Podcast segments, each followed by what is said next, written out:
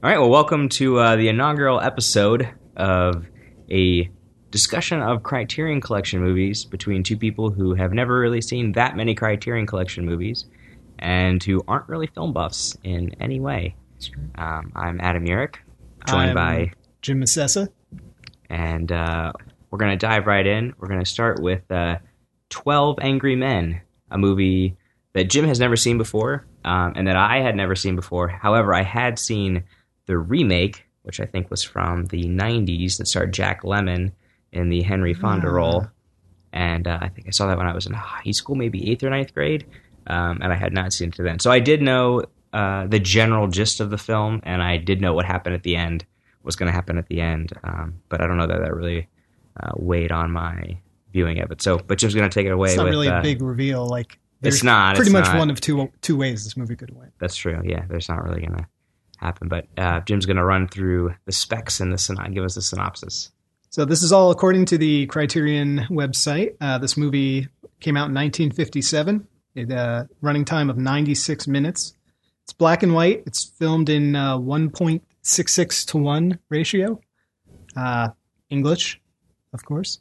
And if you're uh, following along with the box number, this is spine number 591 in the Criterion catalog. Uh, and then we're just going to read the synopsis from their website. Uh, so they say 12 Angry Men by Sidney Lumet may be the most radical courtroom drama in cinema history. A behind closed doors look at the American legal system that is as riveting as it is spare. This iconic adaptation of Reginald Rose's teleplay stars Henry Fonda as the dissenting member of a jury of white men ready to pass judgment on a Puerto Rican teenager charged with murdering his father. The result is a saga of epic proportions that plays out over a tense afternoon in one sweltering room. Lumet's electrifying snapshot of 1950s America on the verge of change is one of the great feature film debuts. And that's what they got. They list the cast and credits, which I'm not going to read because it, it's pretty long. But yeah, mainly this stars um, Henry Fonda. There's also some other side characters uh, in here that were kind of interesting that I didn't I didn't realize. Uh, Jack, I think it's Klug, Klugman, um, who famous for, of course, uh, The Odd Couple. Um, and that TV show in which he was a Ah. doctor, and I can't remember the title of it. MASH. No, not MASH. Oh. Not MASH. Not MASH. That's an Uh, he was a coroner. Uh, I can't remember it. I could probably look it up on IMDb really quickly, but I'm not going to. The other one was, uh, I think his name was Jack Wharton. Jack Warden. Jack Warden, who uh, you'd probably remember from many um, movies in the 80s and 90s. He was kind of a uh, always like the mean old man. Uh, he was in the replacements. I think he was the owner of the team and uh, got into a bunch of arguments with Gene Hackman's character. And he's been in a ton of other things. The Keanu Reeves replacements? Yeah, the Keanu Reeves. Oh, yeah, yeah, yeah. Yeah, Uh, he's the old guy. Always the had the must- crazy yeah, hair. yeah. Always had a mustache. yeah. So in this film, I believe he was juror number uh, seven. Um, yeah, he was the one sitting next to uh, Henry Fonda, who was juror number eight.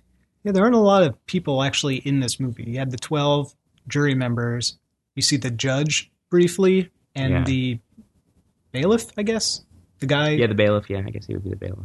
And I feel like that's it, except for the very last shot of the movie. There's some random people walking past. Right. Uh, Right.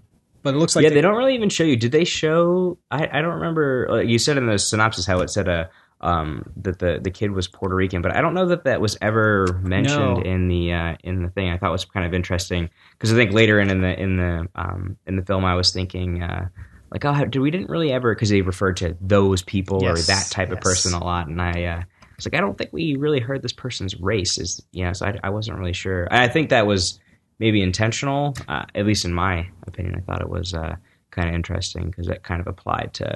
Did could he could have been black? He could have been Puerto Rican. He could have been pretty much anything. Um, uh, there wasn't really a big diversity in the juror room. I think that was intentional. We So had the one who was the. I think you had a, that was a French accent, so we I think he was a kind of a French immigrant. But everyone else seemed to be your standard. I thought he was French at first, and then the more he talked, I thought maybe he was Italian. But I think I think you're right. I think you're supposed to be French. Is do we know is this movie based on a book? Uh, I don't think so. I, I don't know if it. I think it's actually based. It could be based on um, a stage play. Um, I was just curious if that the actual trial itself, if there was more, oh yeah, and and they just edited it this way for the movie. Um, we Yeah, didn't watch any of the outtakes or the special features. We did not. I'm sure some of that is given in there. Um, Yeah, note on uh, just um, the. Uh, so I know we were before we started recording, we were talking about the aspect ratio. So it was slightly pillar boxed, um, which is when uh, bars, black bars, appear on the left and right side of the screen, whereas most people would know movies that are letter boxed, which is when black bars appear at the top and uh, bottom of the screen. ah, Uh, and 166 would be a little bit wider than your standard, well, what was your standard square television, which would have been 133 to 1. Um, and we watched it on a 16 by 9 television, um, which would be, I think, approximately 1, is it 165 to 1, I think, is the approximate ratio of a 16 by 9 television. Uh, I think you're. I'm just nodding my head, yeah. yeah. sounds about right. Uh, um, Yeah, it didn't. It didn't feel like we were missing much. It definitely felt didn't feel like you're watching a a full screen where something was cut off or the giant uh, black Yeah. bars on the right. Left I did side. think it was really just from a technical standpoint. I thought that it was a little. I was kind of surprised how grainy it was. I mean, I've seen some Yeah, it was Criterion Collection films um, in the past. Not many. Some of them were black and white. Um, and uh, there was also some. There was a really interesting scene where I know Criterion does a really good job of restoring the film, but there Mhm. was a part in which we did a close up on the older man, who I think was juror number t- uh, nine, and there was dust on the corner edge of the screen, and it was in the same spot every time. And I wondered, like, they were restoring this film, why didn't someone just take that out? It just kind of seemed a little. Uh, I thought you were going to say the close up on his face. You could see the makeup. Oh, could you? I felt like I could, and then I thought maybe maybe that's just his skin because he's old. I don't know. Yeah. But it, re- it really looked like something was powdered on. right. Um, And we are watching. We are. Uh, this is a. The, we The are watching Blu-ray. these on Blu-ray Yeah. uh, for the most part. I think that's pretty much what all these. Uh, how we're going to watch all these movies. So, um, but which I, that's going to make things a lot more noticeable.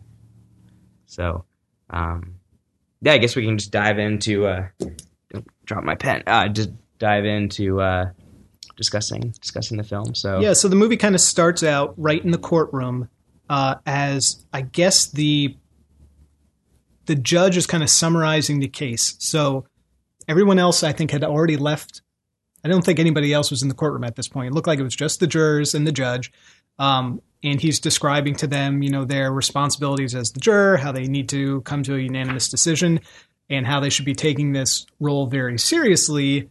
And I think it's kind of funny how the judge is complete he's completely checked out at this point yeah, yeah. he's like fiddling with know, his pen or something on the on Yeah, I think he had like a pencil in his hand, and he was even drawing circles with the eraser on on his desk, and he, I think his uh, head was in his hand. yeah and he was just kind of you could tell he had just said these instructions over and over and over again, and he was he was done. he wasn't even looking at yeah. the jury He no, was- he wasn't. He was just looking. At, he was just looking at the desk the whole time. so that's where it starts out you don't know anything about what the case is about he's just telling them what's going to happen uh, and then they get up leave the room and and go to their I don't know jury room I've never actually served on a jury I should say that right off the bat Yeah, I've never served on the jury. I've only been called to jury duty uh, once, where I actually I, where I had to go in um, and just basically spend an entire day sitting in a room waiting for Nice. um, a trial to happen, to where they would call us in. Um, and we got called in, and my number was I was one of the I think there was probably. 30 or 40 of us there and they did a whole thing where they asked a bunch of different questions um, and people stood up and told stories about why or why they would not be able to serve on a jury um, I was eventually dismissed. It was actually a case of I think I remember correctly. It was like an the guy was like selling weapons, like guns and stuff. It was actually an arms dealer type thing. and you told him about that gun store you own so you got right, dismissed. right, of course, right yeah, Um, I don't actually own a gun store. Just, um, but yeah, I know the. I actually do know that they did talk about the ATF. I think the ATF was involved in some way, and um, um, the one thing I do remember was a woman kept coughing the entire time, and the judge had to stop the proceedings so that someone would bring the juror, this woman, a glass of water so she could. And then eventually he excused her because she wouldn't stop coughing. Wonder so that's, that's a strategy. If you're trying to get off a jury, just cough constantly, and they'll let you go. But even in this movie, the jurors passed around some cough drops at one point. So I wonder if that's a thing. It Cou- could be. Coughing on a jury. It could be. Yeah. Maybe the air in the courtroom. is- What I don't know, yeah, I mean, that's interesting because Henry Fonda's character, juror number eight, does ask for a cough drop, but he never coughs the whole movie. I feel like he's one of those people who, you know, those people who just like somebody has a cough drop, and there's always that one person who ha- wants one too, but they never really need one. Well, see, I thought it might have been a ploy to. So Henry Fonda is kind of the dissenting opinion most Right. of, most of this movie, and if somebody is offering him something, he's going to take it. You know, just to kind of build that repartee with them and get a little buddy buddy. hmm But I feel like at that point, it's it's that's pretty far into the movie when he does that. Well, no spoilers. Let's not. Well, I don't know. Yeah, I mean, I don't know if we're gonna spoil. Uh, it. yeah, I've never. So I've I've been. I've gotten my paperwork for jury once, and I had to do the call in each night, but I, my number never came up. I was like three hundred something. Mhm. Um, but all I remember it was the week of Fourth of July, and I could not make plans to go anywhere because I had to call in every day. So even though I never got chosen, I still had to cancel my plans for Fourth of July Yeah. because if my number did come up, I had to go in. Yeah, And I think that's a good point because I think that kind of just you know uh, I think you get that experience or at least that impression from these people that like now Jim gets called to the jury and, and to serve on it. He's not gonna enjoy being there. He's had lost you know he, he he had to cancel all of his plans to show up, and you really feel I think you get that, and they do a great job of kind of setting that up where the guy has his baseball game that he bought tickets to. Other people are just kind of you know. Um, they don't really want to be there. They've been sitting there all day. That first pan, um, we're actually sitting here in front of the TV, and the uh, the D, the uh, the menu screen is up, and it's just a loop of the pan of the jury at the very beginning of the film, kind of showing their reactions as the judge is, uh, you know, giving his instructions. And I think you can see the uh, um, the one guy I think was juror number eleven. Um, uh, he's constantly like wiping his face, and that's the first thing you see. Is you get that that it's really really hot. They talk about the heat, and I think right away they kind of set that up that uh, you know this is going to uh, put out twelve guys into a really really hot room with no air conditioning, no fan, It's a lot of sweat Um, going on in there. a lot of yeah, a lot of sweat. You think any of that was natural sweat? Because I feel like that it probably wasn't. Um, I I really doubt that the room was uh, was really that. I'm sure it was warm because obviously it was 1957. Central air didn't really exist at the time. I'm sure like, it was like warm. method acting. They wouldn't try to like make the room hot to Y- yeah, I mean maybe I don't know that. Um, maybe not because that one guy did not sweat. And how could you control that? Yeah, well, that that's what I'm saying. I think that I had well, not to mention the fact that this movie would have been shot over the course of probably maybe four to five weeks, if not longer than that. Yeah. Um, I'm sure we could probably read up more and, and find out some interesting facts about it. But um, uh, yeah, so I, I don't know that that was necessarily the case. I'm sure, and just judging by the massive amount of like pit stains and stuff some of these guys had on their shirts, I don't know. I mean, like I've been like I've gone out and run and Yeah. had less sweat on my shirt in the summer than some of these guys had Well, on their shirts. they shirts. did say the one guy said he called the the weather because this was obviously before the internet, and uh, they said it, that was the hottest day of the year so far, the day that the movie takes place. So they don't say what the temperature was, but it was definitely hottest day of the year. Uh, yeah, and of course the only fan that would be in the jurors' room is broken. of Um, course. So this is a uh, death penalty case. They make that clear in the beginning too, and by um, giving, by saying that uh, the defendant is guilty, he's getting he would be sentenced to death by the electric chair. So it's it's more than just a simple guilty not guilty. They know that if they say guilty, this person is going to be executed based on their decision. Um, so going into their first initial vote, they start off. They go around. They do a was it an, it wasn't anonymous. No, I think they just all raised first- their hands, um, and they did guilty, not guilty, and of course, juror number eight um, is the lone holdout. So there's 11 guilty, one not guilty, Right. and then the entire rest of the movie is that one non-guilty vote, juror number 8 uh, trying to convince maybe not convince, trying to plead his case to the other jurors uh, and them trying to plead their case to him to see who's going to change their vote. Um, I'm not 100% up on the legal system, but to me, I get the impression that they had to be unanimous one way or the other. Right. And yeah. if not, then they could go to the judge and declare a hung jury. At Yeah. which case, So I'm not that I've ever you know practiced law or anything, but you do need to have a majority at least in a murder case, um, and either way. And I, they do talk a lot about um, I think especially when the vote starts getting more and more when it's um, you know like eight to four and it starts to kind of turn the other way um, to not guilty. That I think the guys who are still voting guilty are getting frustrated. It's it's been taking a long time, so they want to kind of just get this over with and move on. That's kind of a running theme throughout this film is that everyone would rather be somewhere else. Yeah. Um, um, except for juror number eight, who I think is the one person who is kind of enjoying. I feel like he's the one person who would be like reading John Grisham books if John Grisham would have been alive in 1957, or at least publishing books in 1957. And that's Um, Henry Fonda's character. Yes, yeah. Um, Did you notice he is the only juror who's wearing a white suit? yes, I wrote that down. um, at the very, uh, yeah, yeah. I think that's um, And I think his suit was like it looked like a linen suit too. Yeah. So it seemed if you know it's the hottest day of the year mhm. and you're the only guy wearing white and linen, he's obviously he plans ahead. You know, he put a little thought into it. The other guys were in dark suits, sweating out their pits. Like I don't know. yeah. I think right off the bat that gave me the impression like he's the smart guy in the room.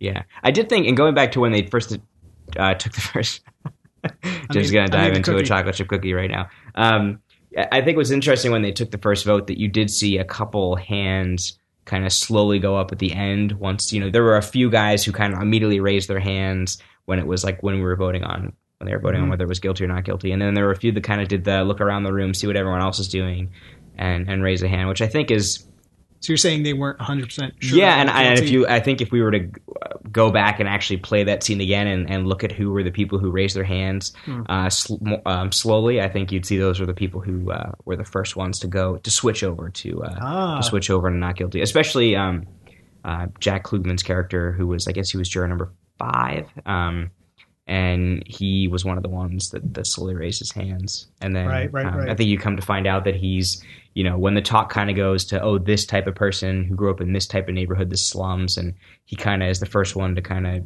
object and say, well, hey, I grew up in those neighborhoods too, and what are you what are you trying to say that I'm a murderer too just because I grew up in that um, grew up in that.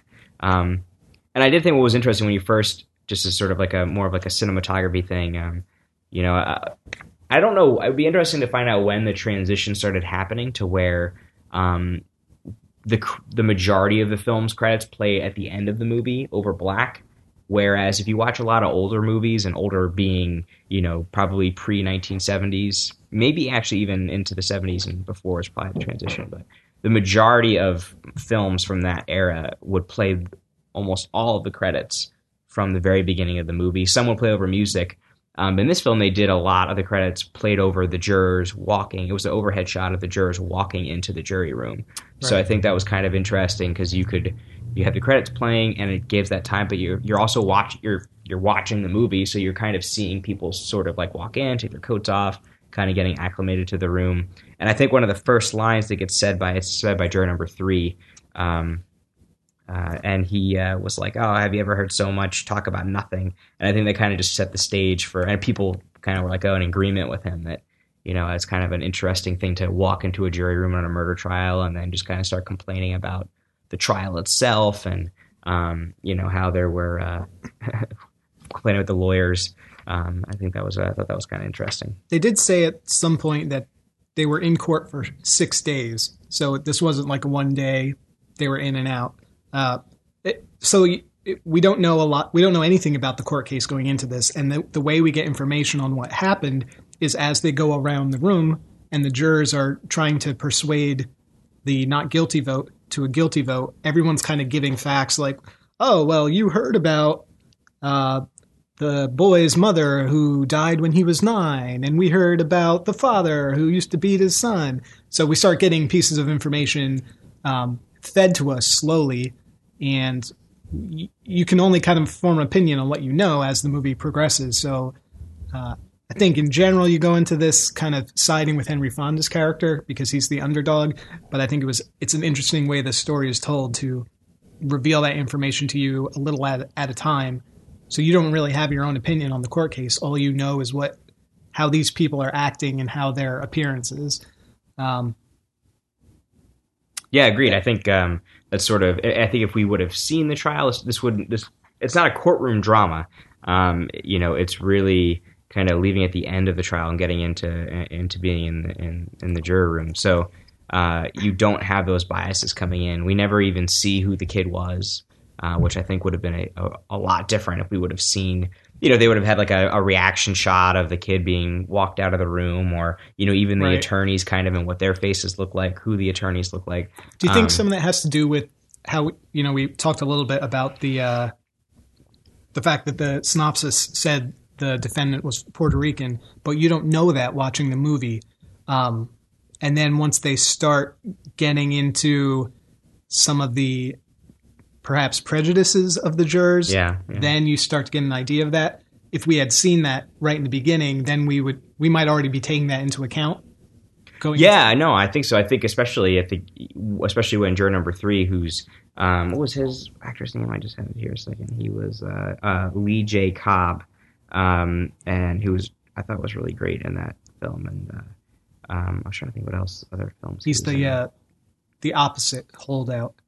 Yeah, and I think he. Um, I think you would have. You could definitely. I, at least I know when he started um, talking and making arguments, it was kind of like, oh, I know somebody like that type of thing. Right, I think you could see he was definitely a very blue collar guy, Yeah. and um, He kind of talked out of the side of his mouth a little. he did. Yeah, he was really gruff. You know, a man's man, and I think he kind of tried to express that a lot. Yeah. Um, and I think that's sort of the crux of the film is that you have this guy who, um, you know, you, you he starts to talk about his son and that, um, you know, he uh, had a son and that he his son walked away from a fight. He had never been more embarrassed in his entire life. He almost, uh, what did he say? He almost wanted to throw up. I think yeah, and then uh, and that he decided, oh, I'll make you a man, and even if it meant breaking him in two, and that his son eventually punched him in the face in an argument, and he hadn't seen him in two years. So, and that, I think he said his son was 16 when that happened. So, yeah. I thought he Um, said I was sixty. I'm like that can't be right. no, no, yeah, I think it was he, was his son was 16. 16. Yeah. Um. So yeah, at 18 years old, his at this point, his you know hasn't seen his kid. Um. Which I really think is kind of that thing that's sticking with him is he sees his son as the young his he's seeing his son in that young boy um, who who's being on, on trial for murder as oh you're this good for nothing kid who your father gave you all this stuff and you murdered your father and he's Right. seeing those parallels or my son punched me in the face like I gave him all this and that's what he did to me. I think that's sort of the thing where almost that guy juror number 3 is basically taking the position of the the the uh, the victim, the, the murdered father, um, and looking at it as like for the eyes that his son was the one who did it to him. He did a lot of finger wagging when he talked. He did. Point at people or point up in the air. Uh, yeah, Yeah, you, I, I- but not to the extent that it was like overacting. I don't. no. I don't think it was that. I think it was well done the way you he just felt that you know somebody like yeah, that. you know he would like. talks with his hands and yeah, I think you could see what the arguments would have must have been like between him and his son, Oh, just by the yeah. basis, the way of he was doing it to you. Know that he was an he's an angry guy, and that things probably always turn physical. With yeah, I'd punch that guy in the face too. yeah. I feel like yeah. I, I think that was interesting though, is that there isn't really. I mean, there's a couple moments in this film, especially when there's a moment, you know, um, you know, with the knife that eventually, which we're gonna talk Yep, about in a yep. second, but um, you know, when he has the knife in his hand and he's gonna like demonstrating how he could stab, you know, Henry Fonda's character in the chest. I mean, like. I think the film did a really great job of kind of like building these moments where they were close together and they were yeah. in a, in a lesser film, there would have been physical contact and people really shoving each other, and somebody would have gotten punched for that effect of like that's how they would have had to tell the story that way. But right. It was um, definitely you could feel the intensity without any actual physical contact. Like, Right. and I think there were there were several moments like that. I don't think anybody other than like a pat on the back here and there, nobody ever got into like a physical fight. But there was definitely like threats from one juror to another, or you know, hey, if you say that again, I'm gonna. What one guy said, I'm gonna lay you out or something. yeah, like yeah. that. And I think, and the funny thing was, is I think that guy said it. He said it really calmly too. Yeah. He was almost like if you. And what was I think really interesting about that scene was that that's when um, juror number three was kind of threatening um, the older man, the oldest man who was in there, right. um, who probably looked like he was in his um, late seventies. And he said, "He's like, you don't get to disrespect an older, you know, um, you know, the the elderly like that. I think he said or something to that effect, you know. And if you say that again, I'm going to lay you out." And he says it in like very calm. But I think what's interesting in that is that that guy, juror number three, who's yelling at everyone the whole film, is complaining about the fact that oh, the kids. The, I think they say that he there's like kids these days they don't respect. You know, that's how he gets into his telling about his son. And but he doesn't respect. and he doesn't he doesn't respect who essentially would be his grandfather. Ah. Um, so that was kind of interesting to uh, to kind of see that play out. Full I thought that was exactly yeah, and I think that was and not to mention I think we you know we say all that I feel like you hear I mean this film was shot in 1957. right. Um, that guy looked like he was probably in his 40s, so you know he probably served in World War II most likely. Hmm. Um, you know, but you have that idea that um, you know he comes from whatever what do they call it the like the golden golden generation or golden years or something like that. There was like um, a name for the generation of like the greatest the greatest generation I think it was where the um you know people who lived through like our our who most likely would have been our grandparents like the people who lived through World War II who were in their late teens to 20s who would have been through World War II and really experienced it. that because it's like the Great War, like World War One? Well, the Great War is World War One, so yeah, but then they'd be the greatest generation, like born in that time. I, I guess so. I think that's Oh. how. Anyway, but um, I think it was interesting to see that um, you know, um, people saying, uh, "Oh, the kids these days they don't they don't respect you." I remember when I, you know, he says, "I remember when I had to call my father sir," and I feel like Oh, I've yeah. had people, you know, who are my parents' age, um, who would have been, you know, six or seven in in 1957. Saying that, like, oh, I had to call my father sir, and, and this type of stuff. So I, I just think that's kind of Kid who bagged my groceries yesterday, sir. Like I do it at a. why I never called my dad. I don't know. Sometimes I just You say, call little kids, like, or not little kids. No, you call sir. Excuse me, thank sir. the lady, like, you know, here's your receipt. It's like, thank you very much. And I start pushing my car away and, you know, the kid's bagging your groceries. Yeah. I say, I don't know, it just slips out. It's like, thank you, sir. It's like a, well, that's very like a thing. polite of you. I mean, I was like, thank you, sir. no, no, no. I just- get it. I, I didn't. I know you didn't. But I never called my dad, sir. I never. No, I never did. I, if I did it, it was sarcastic and as a way to disrespect him by calling him Right, sir, right. because he knew I didn't mean it. Yeah. Um, but I guess it's better than if you called so, like you know if you're like uh, if you called somebody boss. It's kind of one of my pet peeves. And like, thanks, boss. Thanks, boss. Yeah, it's kind of like a. I feel like. Uh, Not like kid or son. Thanks, well, no, son. I just mean people say that in general. Know. Hey, another uh, while we're talking about talking, something that so th- this style movie. I don't know. I'm, I know there's a name for this, and I, I can't remember.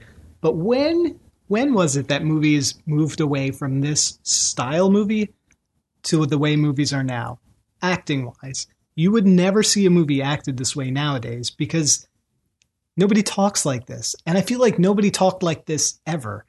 But when one guy is talking to another, hey, what's the big idea? Why I on a nut? Like, I don't think anybody ever talked like that. But I, f- I feel like that's the way this is acted. No, I mean I don't know that. I, I- It, it reminds me of like a Broadway. yeah or- yeah so I, I would say yeah i mean i think the biggest difference i find if i go a long period of time where i'm not watching a movie that's from i would say like probably pre like uh, i would say like the mid 80s mid to late 80s is when film editing kind of changed a little bit Hmm. um, and especially if you have a- if you if there's a movie that's been in the last 10 to 15 years um, if you if you go and you're watching a lot of new movies tv shows and then you go back and watch a movie from like 1962 it kind of throws you off a little bit mainly because of how long the edits are so you have a someone talking Yeah. like say i'm talking right now and the camera's on me right now the camera probably would have been on me almost this entire time even if i was giving a long monologue You are talking pretty long. yeah, I am sorry. Yeah, but um, but it would have cut to Right. it would have cut to your reaction and then back to me back and then while cut you're back still to talking. or cut to other people or cut to a wide shot, then to a tight shot, then to a maybe a close up of you and a close up of me and then back to a medium shot. And that's came. I mean, um, uh, that came kind of out of the music video uh, Hmm. era of you know faster edits and, um, and and things like that, where you have. I think that's where you could probably see the transition. So late '80s into the early '90s, when music videos, MTV became popular. Um, that's kind of what shifted a lot of editing. Um, and I mean, go well. Here's a perfect example. Go watch a Mi- Michael Bay film. go watch Transformers and go watch. But but no, but like I, that's all I, I joke like- like no, but it's it's still. Um, I think you could probably even go watch Taxi Driver and watch The Departed, and to use two good Martin Scorsese films, and you could probably tell the difference. And for the record, those were both edited by the same woman who's edited like every single movie. And I have yet to see either of those, but Okay, perhaps on a later podcast. are, Well, this is just. I mean, maybe, maybe we'll branch out. Those are um, not Criterion. of, out of Criterion Collection movies. Um, actually, uh, no, Taxi Driver is not a Criterion Collection movie. I don't think there's a single Martin Scorsese. I know he has a. Uh, there is a collection of Scorsese's stuff, but I believe it's like short films. He did some sort of short film project. Oh, we'll talk about that later. it's the Critese collection. The Criterion, yeah, yeah. Scor- Scorterion. the Um, Scorterion. I like the Scorterion. Scorterion collection, actually. works. The Scorterion. well, sorry, that, that's just an aside. So the style of movie, yeah, no, I actually made a note of that, and I think that, um, especially when we're talking about like the arguments and stuff, I think you saw that in how tight those close-ups were and how Yeah. long the close-ups were on people's reactions. Um, and there was some, I felt like when um, the uh, older man was kind of like talking a lot, there's he's kind of giving a little bit longer of a speech, and pulled really really tight on him, and it was the angle was kind of low, and he just had this creepy. I feel like you could have put that into He like a didn't horror blink. movie. He didn't blink. I And yeah, his I skin was that. really tight too. It looked like somebody Yes. was pulling his face. yeah yeah yeah. Uh, yeah, no, I noticed that too. He did look a little creepy. Uh, and at one point, the heat kind of gets to him, and he has to sit down. And Mm-hmm. Yep. and I thought it, he is gonna he is gonna have a heart attack or something. And I, I made a note uh, asking um, what what happens uh, what happens if somebody if a juror dies. What happens if a juror dies mid trial? Made, made a little note. so there are alternate jurors.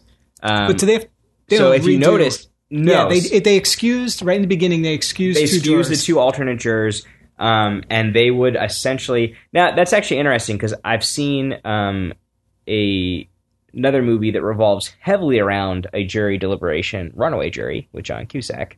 Uh, I thought you were Um, going to say that Pauly Shore movie. Uh, I don't I don't remember the name. You remember that one? No. He's like on the jury. It's- I'm sure it had some hilarious name about being high or something. Uh, yeah, no, I don't know the I don't know that. But run, but, But- in Runaway Jury there are um, if I think I'm the right thing, I could be confusing something else. But there are alternate jurors who stay in the deliberation room. They just don't sit at the table and participate, and they're brought in. Um, they're brought in in in in the movie Runaway Jury. Spoiler alert. Um, some of the jurors are removed from the trial, and the alternate jurors take their place uh, and they've been in part of the deliberation. So I think that's what's interesting here. And uh, I don't know if it was for dramatic effect or um, because that's how they did things in the 50s. Uh, but to remove the alternate jurors from the deliberation seemed a little odd because if, say, that old man fell over and died, you know, you'd want the uh, you'd want the other juror to be able to just jump right in wherever they were. Um, but one thing I did, uh, one thing we talked about earlier with the um, with the suit, and I made this kind of note that there were really only two people who was it two people, three people who weren't dressed in suits. Um, there was juror number uh, six who had like a button up um, short sleeve shirt. This, the guy with the baseball tickets. No, that was juror number seven. But yeah, I was getting to him. He had a coat on. He had a jacket, like a Okay. but he didn't. He did have like a button up shirt sleeve, a short sleeve. The Right. guy to his right, um, juror Uh, number six, the yep. guy who was going to lay somebody out. Yep, yep. So he had basically the same shirt on that juror number seven had under his coat, And the uh, and then The the foreman. the foreman had a polo He had a shirt polo on shirt with a with a tie. tie, which I thought was a little. I I don't know that, that, I've too. ever seen anyone wear a polo shirt with a tie. I've never seen that before. At, was that the style though back then? I don't know. I have worn a polo shirt with a tie once. uh, Uh, I feel like you that I remember, but I had I had a suit jacket over it, and I felt like you couldn't tell that it was a polo shirt. Uh, I get, I get, but I mean, other than the fact that there weren't buttons down the rest of it. Yeah, well, I was a little more like punkish back then, and I kind of thought it was a good idea, but Yeah, I, I wouldn't do that now. the keyword being there, you thought it was a good idea. Well, I, I have a picture of it. I'll have to dig that up. yeah, please do. we'll put that on the website. website. Yeah, on our on our, on our website that we would presumably will have for this podcast. That's gonna be Speaking amazing. of, let's take a break for one of our sponsors, uh, and funny. we're back. Yeah, and we're back. These uh, no, this really this uh, podcast is sponsored by um, Giant Cookies, Oh, and not cookies that are big. We mean um, cookies from the Giant grocery store they're um, decently that big. Jim brought. I would say these are about two and a half. Inches. They're basically the leftovers uh, from his family coming to visit him, and uh, he didn't want them, so he brought them to my apartment. If you're saying you don't want a cookie, I mean, I've already eaten one chocolate chip cookie, and they're they were pretty good. So there's also oatmeal raisin. I'm not really the biggest oatmeal raisin fan. Kinda- chocolate chip, chocolate chip, favorite all time cookie. Um, oatmeal raisin, my brother's all time favorite cookie. So I honestly like if you were to come into my family's house uh, around the holidays, my mom would have sure to make both of these cookies because um, my brother doesn't really like chocolate chip, and I don't really like oatmeal raisin, but we like those other ones. So, So I can call your brother oatmeal raisin from now on. Yo, Um, oatmeal raisin. no, I don't think he'd really find that funny. Uh, did you notice a lot of lines in this movie that I'm sure they were written this way on purpose, but seemed kind of uh, ironic, such as the one juror describing the facts of the case, and the facts he was describing were the two uh, testimonies from quote unquote eyewitnesses. These are the facts. When they weren't necessarily facts, it was just like hearsay, really. You know, it's it's somebody telling you what they thought they saw, and there was no evidence. Well, there was one piece of evidence, but that's not what they actually said was a fact. And I, I put down alternate facts. I don't know. I thought that. Yeah, I actually was thinking of that in certain parts. I mean, I don't really want to spend any time talking about the current president of the United States. Uh, and this podcast is for being recorded in uh, 2017, in case you know for whatever reason. But um, just for context, pre-apocalypse in Yes. 2017. we haven't hit that point yet. um, so yeah, I just thought it was kind of interesting the way that um, you know we were, they talked about facts and oh you're you know um, the facts of the case and uh, oh you can twist the facts around and all this stuff. It just kind of reminded me of uh, yeah of, uh, of a lot of the things we've seen in the press with. with the guy who alternate said that line, talking about twisting the facts, is the saying- most yeah He was talking about how the not guilty votes were twisting the facts. He said you can twist the facts, and they that was their point. he didn't seem to get that. Um, so I, I, I like I felt like there were a lot of good lines like that that kind of uh, gave me a good chuckle. Yeah, they were. I did make a couple notes about that. I thought that, um, um, that yeah, I think it was kind of like all about oh, you know, we're trying to we're trying to twist up the facts, and uh, like I don't know why we're talking about this. Did you notice the um, I think juror number seven was he the baseball guy with the baseball tickets? Yes, yeah, uh, when he was talking about the case, giving his little uh, background on what we missed, he said, "Oh, the kid is five and zero," trying to describe his like history of uh, how he had been in trouble with the law before, and yeah, so of course his reference is like a baseball reference. right, right. Well, I mean, at the time though, like it's not as though people wouldn't get that. But I think like reference. trying to set up these characters is like not stereotyping them, but like Mhm. this is the sports guy. Like I don't know, felt a little heavy handed to me. Yeah, yeah, and I didn't really get the. Um, do you remember the scene where it starts to rain and the, the foreman starts talking to Henry Fonda's character? Yep. And he starts talking to him about baseball. I got, I kind of missed out on like what that really added to the thing, unless the fact that he was talking about it was high school and that um, that was kind of tried to relate that he coaches high school age kids who would be, of course, the same age as the kid who's on trial. If Yeah. that was supposed to where he was kind of that was a huge loud uh, motorcycle that um, and yeah, so that he was that he was trying to relate to the fact that I think maybe it was him coming to his realization that oh, this kid was, um, you know, was just like some some of the kids on his baseball team. That was the foreman, right? Right. Yeah. Yeah, I think so. The other jurors, you kind of get a peek into their lives as they kind of defend their vote. But the foreman, he doesn't really say a lot the whole movie. Um, No. and I think that was probably his biggest line, his biggest monologue for sure. Uh, so I think that kind of gave you a little insight into where he's from and like what his the wh- which way his mind is going. He is he does vote guilty for the majority of the movie, but he you know he doesn't argue with anyone about it. He's very uh, level headed. Um, I did notice that point. I felt that point in the movie was very symbolic when the storm started. So the storm breaks right when the vote is split 6 6. And I felt like it's a turning point for the jury. The weather's turning. and at Mm, yeah, that same yeah, moment, yeah. moment, they finally got the fan starting to work in the room too. So I felt like you're, you're kind of being set up that like thing- cooler heads will prevail. There you go. Oh, there you go. Yeah. Uh, and I, I did notice from that point on, it did seem like those who were voting not guilty were now sweating less than those who were voting guilty. Peter Fonda, Yeah. by the end of the movie, is he's not sweating at all. Well, you know, he did have. Um, I did make a note that there were. He did have some. But true, by the end of the movie, he's not sweating.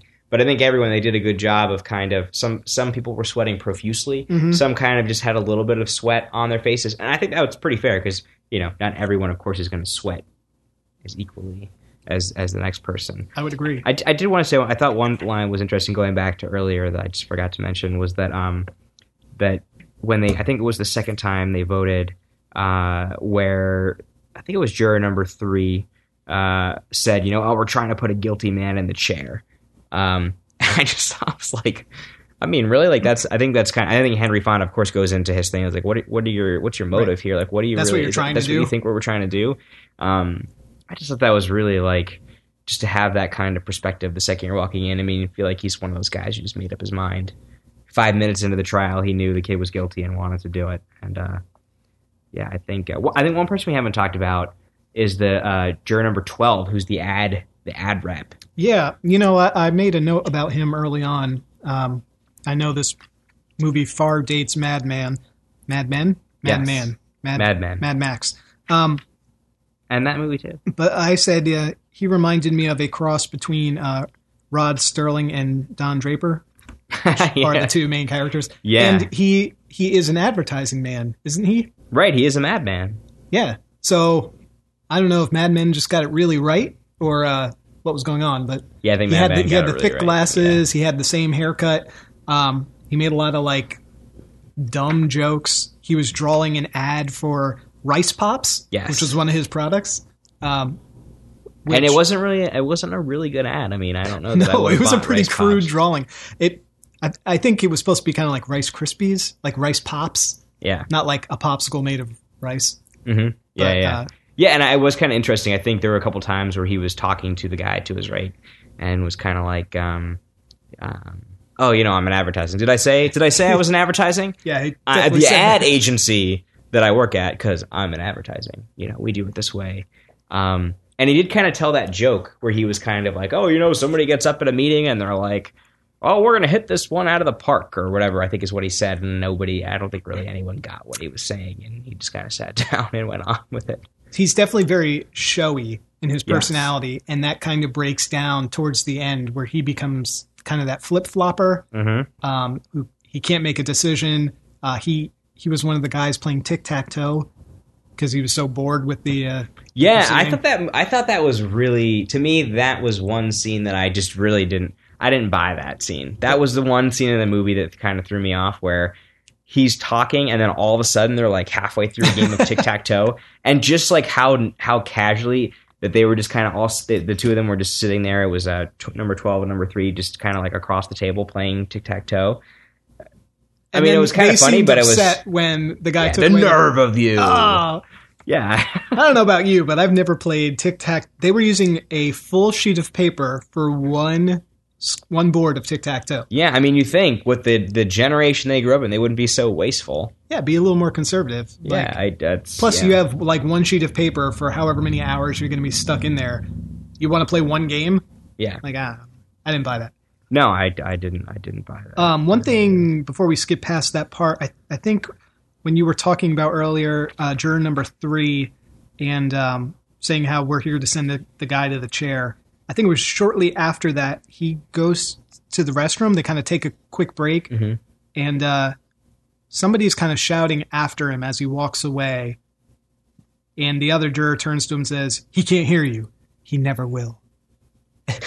I, it felt very like, uh, yeah, all right. I remember like, that part. That was trying yeah. to like bring it home here and make it real for a second, and like actually he will hear you like as soon as he comes back out of the, the restroom and before you come to come to a decision. yeah. So I, I don't know. It felt a little pushed on us.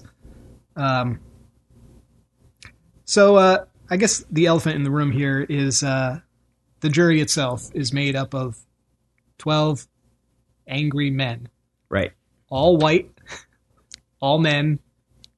It, I feel like in general, especially now, m- modern day, no good defense lawyer would pick that jury for their non-white defendant. Am I wrong? Again, never been a juror, So but in today's world, 2017, yes, but that was 1957. well, I mean, we've seen uh, what year was to, to Kill a Mockingbird take place? I think that was an all white, of course, all white jury. I, I feel like you know, and I'm I don't know that we know what necessarily we know what city they're in. I would assume New York, Uh, maybe, or was it? yeah, they don't. It's it's wherever the the L train is, which Which could be Chicago, could be That's New true. York. It could, yeah, yeah. Uh, um, yeah. But in, in any case, I feel like um, that's kind of the jury that you were going to get in 1957. Could be. Um, I mean, I would say more often than not, it's going to be because I was going to comment that I thought it was kind of funny that there was a woman's room in the jury deliberation Yeah. room at a time when women probably really weren't on that many juries. Um, So was there a so you know there was a vote for women to vote. Right. Maybe I'm going to give away my ignorance here. Was there a vote when women could serve on a, a jury? Could they always serve on a jury? Was there a time when it was only Yeah, I don't. I don't think that was a federal thing. I'm sure it had to do with states State by because I'm sure there were probably some states where women served on juries. Um, but I I would say that um, for the most part, I think um, you know you had the majority of your juries would be you know white men in, in most cases. And it's not brought up at any point in this movie, so I assume it must have been a natural occurrence. Well, I think that's also part of the point and what the com- what the movie is sort of commenting on um, is here are twelve white men deciding the fate of a young Puerto Rican boy, Hmm. uh, and we see that we we haven't really even touched on. Um, uh, I think it was juror number 10, or eleven, who was the guy who came in with the cold, um, and who really is, you know, probably the most blatant racist of Juror of 10. everyone. Juror ten was a juror ten. 11's the uh, ad guy, I think. I think No, 12. 12 was the You're guy, right, 11, you're yeah. Um, and I mean, that's, I think that's really one of the best scenes in the Yeah. film is when he's kind of going off and off and off, and everyone's slow. There's that like wide shot where the camera's up in the corner of the room, and each one kind of, each juror kind of slowly gets up and walks away from the table and doesn't even look at him. Yeah, they all turn And I think that's kind of where they come to the realization of like, he's verbalizing a lot of the thoughts that they had. And I think they're kind of hearing those thoughts out loud, realizing that the, how bad it sounds, how racist it sounds. Yeah, I Um, wrote down some of the. He kept saying these people. Yes, uh, these he would say like yeah. they drink, they're violent by nature. I know all about them. Um, and again, the word racist is never used, and at that point, we still don't know anything about the defendant, yep. but it kind of reveals what we all thought was going on. Even so, he has a. At that point, he's still voting guilty. Even the other, the main holdout, juror number three, um, who was voting guilty, got up and turned his back. So I think that kind of speaks to, like, he wanted to vote guilty, but I, I think even he did not want to be associated. Um, And and I don't know that you ever hear juror number three say these people or those No. people. I don't think he ever is racist. I think his entire argument always revolves around the fact that he's like the, that he's attached to the fact that he's the young kid right.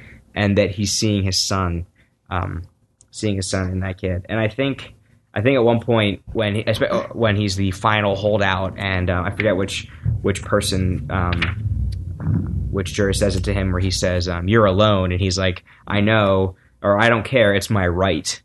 Um, to be alone, but I think it's kind of interesting is that that's not really just saying you're alone as the only person voting guilty, but I think we don't know what his family situation is. We know his son left. Ah, Does his if is his wife alive? We don't know that, but I think that's sort of commenting on oh he is alone, not only in this room now, but now he's alone. Um, you know, he's alone in his life, and I think that's sort of you see his he gets angrier and angrier essentially because um, you know he's uh, he has all of these people on his side, and now everyone's kind of going against him. And I think that's sort of I'm assuming would be kind of the re- way he had a relationship with his son, where he's on his son's on his side, and eventually now his son's against him, and um, he think he- I think he does mention his wife earlier on in the movie. Before they're all really sitting down at the table, I think he's asking juror four next to him what they what he does for a business, and he says, Oh, he does say my wife came up with the name. "Yeah, I don't Yeah, remember yeah, what the name was, but the name of Uh, because he pulls out all his call. cards. Yeah, Yeah, was a messenger service. Beck and yeah, call. Yeah. yeah, I did. Um, I did want to say that I think I'm Beck, he's call. Right. Yeah. No, I don't know. Yeah. Um, that what I do, the one thing I did remember vividly from the remake that I knew going through the whole thing is the whole um, "I'm gonna kill him" line, Right. and that I knew that eventually we get to the point in which juror number three goes, "I'm gonna kill you," and he's like, "Oh, do you really want to kill me?" And I would say that I think, um, and we're not gonna do it for this purpose, but you know, if, if anyone wants to, they could go watch the remake afterwards and kind of compare. And I think that could be a good. That movie was made in the '90s, um, but a good comparison of modern films because it's it's pretty faithful to this film in terms of its, it- you know, um, in terms of its like dialogue. I think is pretty close. Uh, but there's a lot. I do remember there's a lot more music, and that moment is like so much more like dramatized than it is in this film. I think there's that moment, and then it quickly just dissipates. Uh, and there, I would say there wasn't really that much music. In I was this. just thinking that too. Yeah, there's music in the beginning as they're they're uh, walking in. There's definitely music at the end, but I think the majority of the the movie you could really hear the sounds. I could hear the fan when it started Yep. working. Um, you could hear the rain. Uh, Yeah, I don't think there was much music. There were a couple little small violin parts Mm, or yeah. clarinet parts, I think, were in there, and then um, that was pretty much it. But um, no, I- and I think that's an effect of a lot of older movies too, where you don't Right. necessarily have a big score. Um, and I, I've kind of have heard that in things that kind of you know the the music is kind of the crutch that's in a film. To, the music can make you feel an emotion, so it's kind of put in there to really make you feel. Right. Um, versus just getting the feeling from watching the movie itself. Except for so- Marvel movies, right? Did you? you see Right? that Yeah, yeah, yeah, The, yeah, It's good yeah, stuff. yeah, yeah. Uh, you know, speaking of, uh, Well, what we're talking about is a just for clar- is uh, there is a great YouTube channel called Every Frame a Painting. Yep. Um, and in that one of the episodes, uh, the guy who does it, I, I can't remember his name, um, but he does a whole thing on um, the movie, the music in the Marvel movies, um, and how there's not really that like. Um, identifiable theme like there would be in Indiana Jones or Star Wars Yeah. or um, you know a film like that. but there there is right. Is, don't they? There Well, is they a use- theme, but it's just it's not used effectively, so nobody Right, really right. knows. Um, yeah, he does he does a good job of that, and it is it is something I never really thought about, but he's right. He nailed that. Yeah, and I think uh, sort of uh, the one of the because the last scene of the movie where there is music, um, that I think is kind of interesting. And uh, this is reading way into um, the the difference of the suits, but I think I note really noticed that Henry Fonda was wearing a white suit at the end of the movie more so than when you said you did, which was at the beginning, When he puts because on the other guy's jacket, because he puts on the other guy's jacket and you have black and white right next to each other and Right. there's that whole like good versus evil type of thing and not to say that the guy was evil but essentially if you were to lump this into generalizations juror number three would have been the bad guy of the movie Right. and juror number eight henry fonda's character would have been the good guy um, and I think it's kind of funny when they are not funny, but the, they leave. I think it was a good shot to show them all kind of walking down the steps, and within a couple seconds, they've all blended into everyone else. They all go a bunch of different ways. Um, I think to kind of comment on the fact that that's this essence of a jury is that everyone comes from all different areas and they're they don't know each other. It's kind of a random, yeah. random Except thing. juror, juror number three is slowly walking down the center of the is, stairs, like sad and broken, uh, like he's the one getting sent to jail. But I don't know, yeah, well, yeah. I mean, I think it's like he of- lost. I think if anyone, you think about it, like he definitely. It's funny because uh, that he does say like, "Oh, I'm not an emotion." What did he say? Hold on, I wrote it down. Where he said, um, because there's the scene where he said, "I'm not." Um, uh, oh, he said that he's an excitable person. Um, and earlier he did talk about how um, he doesn't let like emotions affect his thing, which is uh, yeah, which is ironic because he does.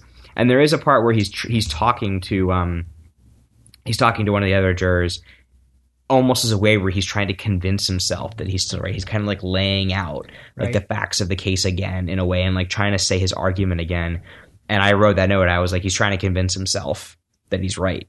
Um, and then I think he eventually. I mean, when he, I think that's a great scene when he sort of kind of. It all builds up to that whole point with the son. He just tears that photograph up, and then he just kind of like falls on the table. Um, and it was great because he's just his, you know, he just has his uh, face buried in his arm, and he's kind of like a Not guilty. Like, yeah, he's just like not guilty, and just kind of just gives up and the defeat. Um, yeah, I thought that was a great, great scene. No, uh, and just no, just a note here. Uh, when the uh, foreman is talking to Henry Fonda about his baseball team, um, the one he coaches, he also made a comment about the storm. No, it wasn't this storm. He was making a comment about a previous storm, hmm and uh, he said it was murder. I don't know if you caught that line. Oh no, I didn't. the previous storm. Yeah, that was good. I, I don't know what that means, but it, it was just a kind of a throwaway yeah, there. huh? yeah, that's interesting. I, I thought it was funny because they were they were also doing the play on you know somebody saying I'm going to kill you, Right, and right. they also yeah. say like it was murder, and I wonder like yeah, how many times do we use like death describing something and like it's figurative. We're not being literal, but if somebody overheard you saying that, what was he saying? You said you were going to murder somebody. right. Was- You're talking about murder. Yeah, I don't know. yeah. Definitely tricky. No, for sure. Yeah, yeah. I was trying. I, one one note I just noticed too that I had that is kind of just out of nowhere here, but that the ad going back to the ad executive that he he there were I was actually surprised. Just there was not a lot as much smoking in this film as I Yeah. thought there was going to be. Um, there was a decent amount you would figure, um, but what was interesting to me was that the ad executives uh, used a had one of those like cigarette. I'm sure there's a name for it, but he had a cigarette holder Yep. and no, like that just seems so. I think that kind of added to his character that he was that like added that extra thing. Yeah, swank. I don't even know if it's swanky because I think I think I feel like I've watched Mad Men and they they just smoke their cigarettes. Only the only women Yeah. really use those cigarette holders. Uh, I think that's so they don't get the tar on their fingers. yeah, well, if he's an ad guy and drawing a lot, maybe he doesn't want he doesn't want to stain his fingers because he's working on paper all day. I don't know. Mm-mm, yeah. But you're right. There, there was, uh, I think, Jur three. I don't know if it was three. I, I remember somebody on his side of the table Mhm. lighting one cigarette off of the end of their previous cigarette, Yeah, Um, yeah. There, I do remember. and that. juror number one, uh, two had a pipe, yeah, he did which have he a pipe. kept in his front top pocket, which to me seems like a not the place you want to keep a pipe.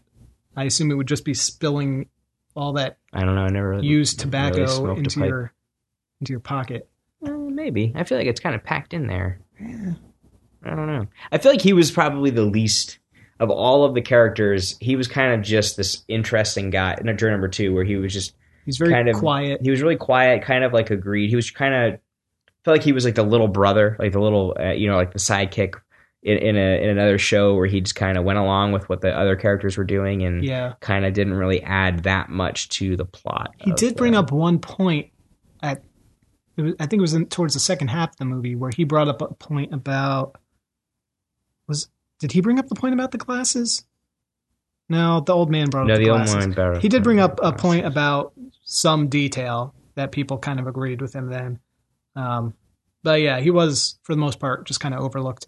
Uh, For having 12 main characters in a room, I think they did a pretty good job establishing these separate personalities. Um, with, I mean, basically it's just talking. There's no, there's no real action. You know, very little movement in the Mhm. whole movie Yeah, um, it kind of felt like a Hitchcock movie where it's you have one set piece and it's the dialogue that's driving you. And to establish, I mean, in a Hitchcock movie, you probably wouldn't have this many characters. Uh, I'm thinking something like Dial M for Murder, where Mm, there's yeah, yeah, yeah. True. just a handful, um, and same kind of like one real set piece. But I don't think you can really get away with having this many characters in a movie. If it, I mean, the movie takes place in one room essentially, Right. so you're able to have that many characters kind of thrown into one room, um, and keep. It's easy as from an audience perspective to keep track of them because they're not going anywhere. Sure, really. but I think uh, just establishing their personalities. You know, you're dividing an entire movie by 12 actors. Like they don't get a lot of talking time individually, um, but you still feel like you kind of know the differences between them. Uh, I don't know. I, I guess it, it, it's really a, maybe a testament to their acting or the writing, but um, I did feel like all of them were believable people. Uh, I, I also did like at the end, juror number three giving his monologue, um, his final big rant before his breakdown about his son. He calls all the rest of the jurors uh, bleeding hearts. And he calls them that a couple times Mhm, throughout the movie. yeah. And then he starts crying about his son. Um, Yeah, yeah. I think I think that that's yeah. The juror number three was definitely, you know, there was a lot of irony that came out of his statements. Everything he said, I feel like you knew was going to come back to the end to be that type of thing. Again, I think it's that he's that man's man and he knows best, and um, obviously he doesn't. Yeah. Well, uh, I'm uh, I'm reaching the end of my notes. Is there anything? Is, I wanted to quickly touch on. I don't know. Do you do you know much about Sidney Lumet? I do not. I don't even know if it's Lumet or Lumet. Um, pronounce it LeMay, so I hope. but That is how um, say it. so yeah, I have. Um, I guess for the sake of this, that um, I did semi minor in film study in college a long time ago. Now it wasn't like me. a great serious thing, but I was kind of really interested in it. So there's some random knowledge that I, base knowledge that I probably have uh, that Jim doesn't. But um, Sidney uh, Sidney Lumet, I'm going to go with Lumet. Um, while th- while this was, I believe, his first feature film. Um, I'm just going to scroll through his IMDb just to make sure I remember the movies. But um, you know, uh, he did The Pawnbroker, which was a fantastic film. Um, he did. Uh, these are like his big, his biggest films. Of course, would be Serpico. Um, he did Murder on the Orient Express, Dog Day Afternoon, Network. Um, he did the film version of Equus and The Wiz in '78. Um, he did The Verdict, another uh, movie about um, uh, a courtroom-ish movie. Paul Newman, great movie. Um, he did Daniel, and then some of these other movies weren't that great. But one of the last movie he did was uh, Before the Devil Knows You're Dead, uh, which is that uh, Philip Seymour Hoffman, Ethan Hawke, and uh, Marisa Tomei movie that was okay from 2007. But yeah, I mean, he's a great Michael director. Shannon, good good actor. Yeah, yeah. Um, um, I do have a, a book. I forget what it's called. Uh, it might be. Are any of those? Do we know if any of those are Criterion movies? Uh, I don't think any of them. So this is his only Criterion. This might be the only Criterion Collection movie. I feel like Equus might might be. Maybe not. Did you have the Criterion? Oh, you know what? I do. Let me just. uh I guess I can just type his name in, huh? Yeah, you should be able to. This is this is what makes for interesting um, podcast. No, I, I you can't type his name in. Um, Uh, Equus is not a Sidney Criterion movie. He has The Fugitive Kind and Twelve Angry Men. So The Fugitive Kind was a uh, Marlon Brando, 1960. So it would have been after this. Uh, we might uh, put that on the list if one of us decides to uh, purchase it. I guess. Um, so I will say that yeah, we have. Um, so Jim and I both have a decent amount of Criterion Collection movies. I would say I probably have like maybe I don't know, like 30, 40, if that. Yeah, maybe Um, around ten, but It's so I have a It's decent growing. yeah. So um, we're gonna go through uh, and watch uh, as many of these movies as we we can, I guess, and do an episode about each one. Um, I, I, I think we're gonna get to some movies that we've probably already seen before, um, and I've seen a couple of the, a handful of the uh, the Criterion Collection movies that I have. So if you have a favorite uh, Criterion movie, uh, just let us know. Uh, if you've never been to the Criterion website, it's just Criterion.com. yep, Um, check it out. It's there. You want to describe what Criterion actually does for? Yeah, so Criterion Collection, the Criterion Collection is a set of movies. Um, uh, they're basically a a company that for a long time, because I believe they started releasing stuff on laser discs in the 80s. Uh, they uh, take older films and newer films um, and uh, you know restore them. Uh, they add a lot of supplements to them. I think that's one of the coolest things about the Criterion Collection. Um, it's something we could even you know talk about discussing at some point. But they're packed with um, special features and interviews. Um, uh, in a lot of cases, there's multiple audio commentaries to the film, um, especially some if the director's still alive. They'll they'll have that, um, and they usually include a uh, a pretty thick packet that's included with it. That'll include um, sometimes several essays that have been written about the film by um, different film historians, or even introductions from directors, actors, and things like that. You talk about Um, alternate like cover art and all that. Do you say that already? I did not say that. Yeah, no, they do have they do kind of come up with their own cover art to them. Um, I would say that if you uh, want to buy a set of movies that look really cool on your shelf, the Criterion Collection would be that. Yes. Um, and they are numbered, so you can kind of get into the issue that Jim is is whether to put them in alphabetical order, the, uh, order of the year that they were released, or numbered order. Whereas I did that by color. Ah, there you go. Yes, yeah, you could do them by color too. Uh, and we are not associated with Criterion at all. So. No, yeah, no, we have no, uh, not getting no paid copyrights here. Yeah, so, um, but yeah, I think that's it. I think that was a pretty, uh, pretty solid first episode. So we'll see, uh, see where we are uh, next time. All right. And that's a wrap.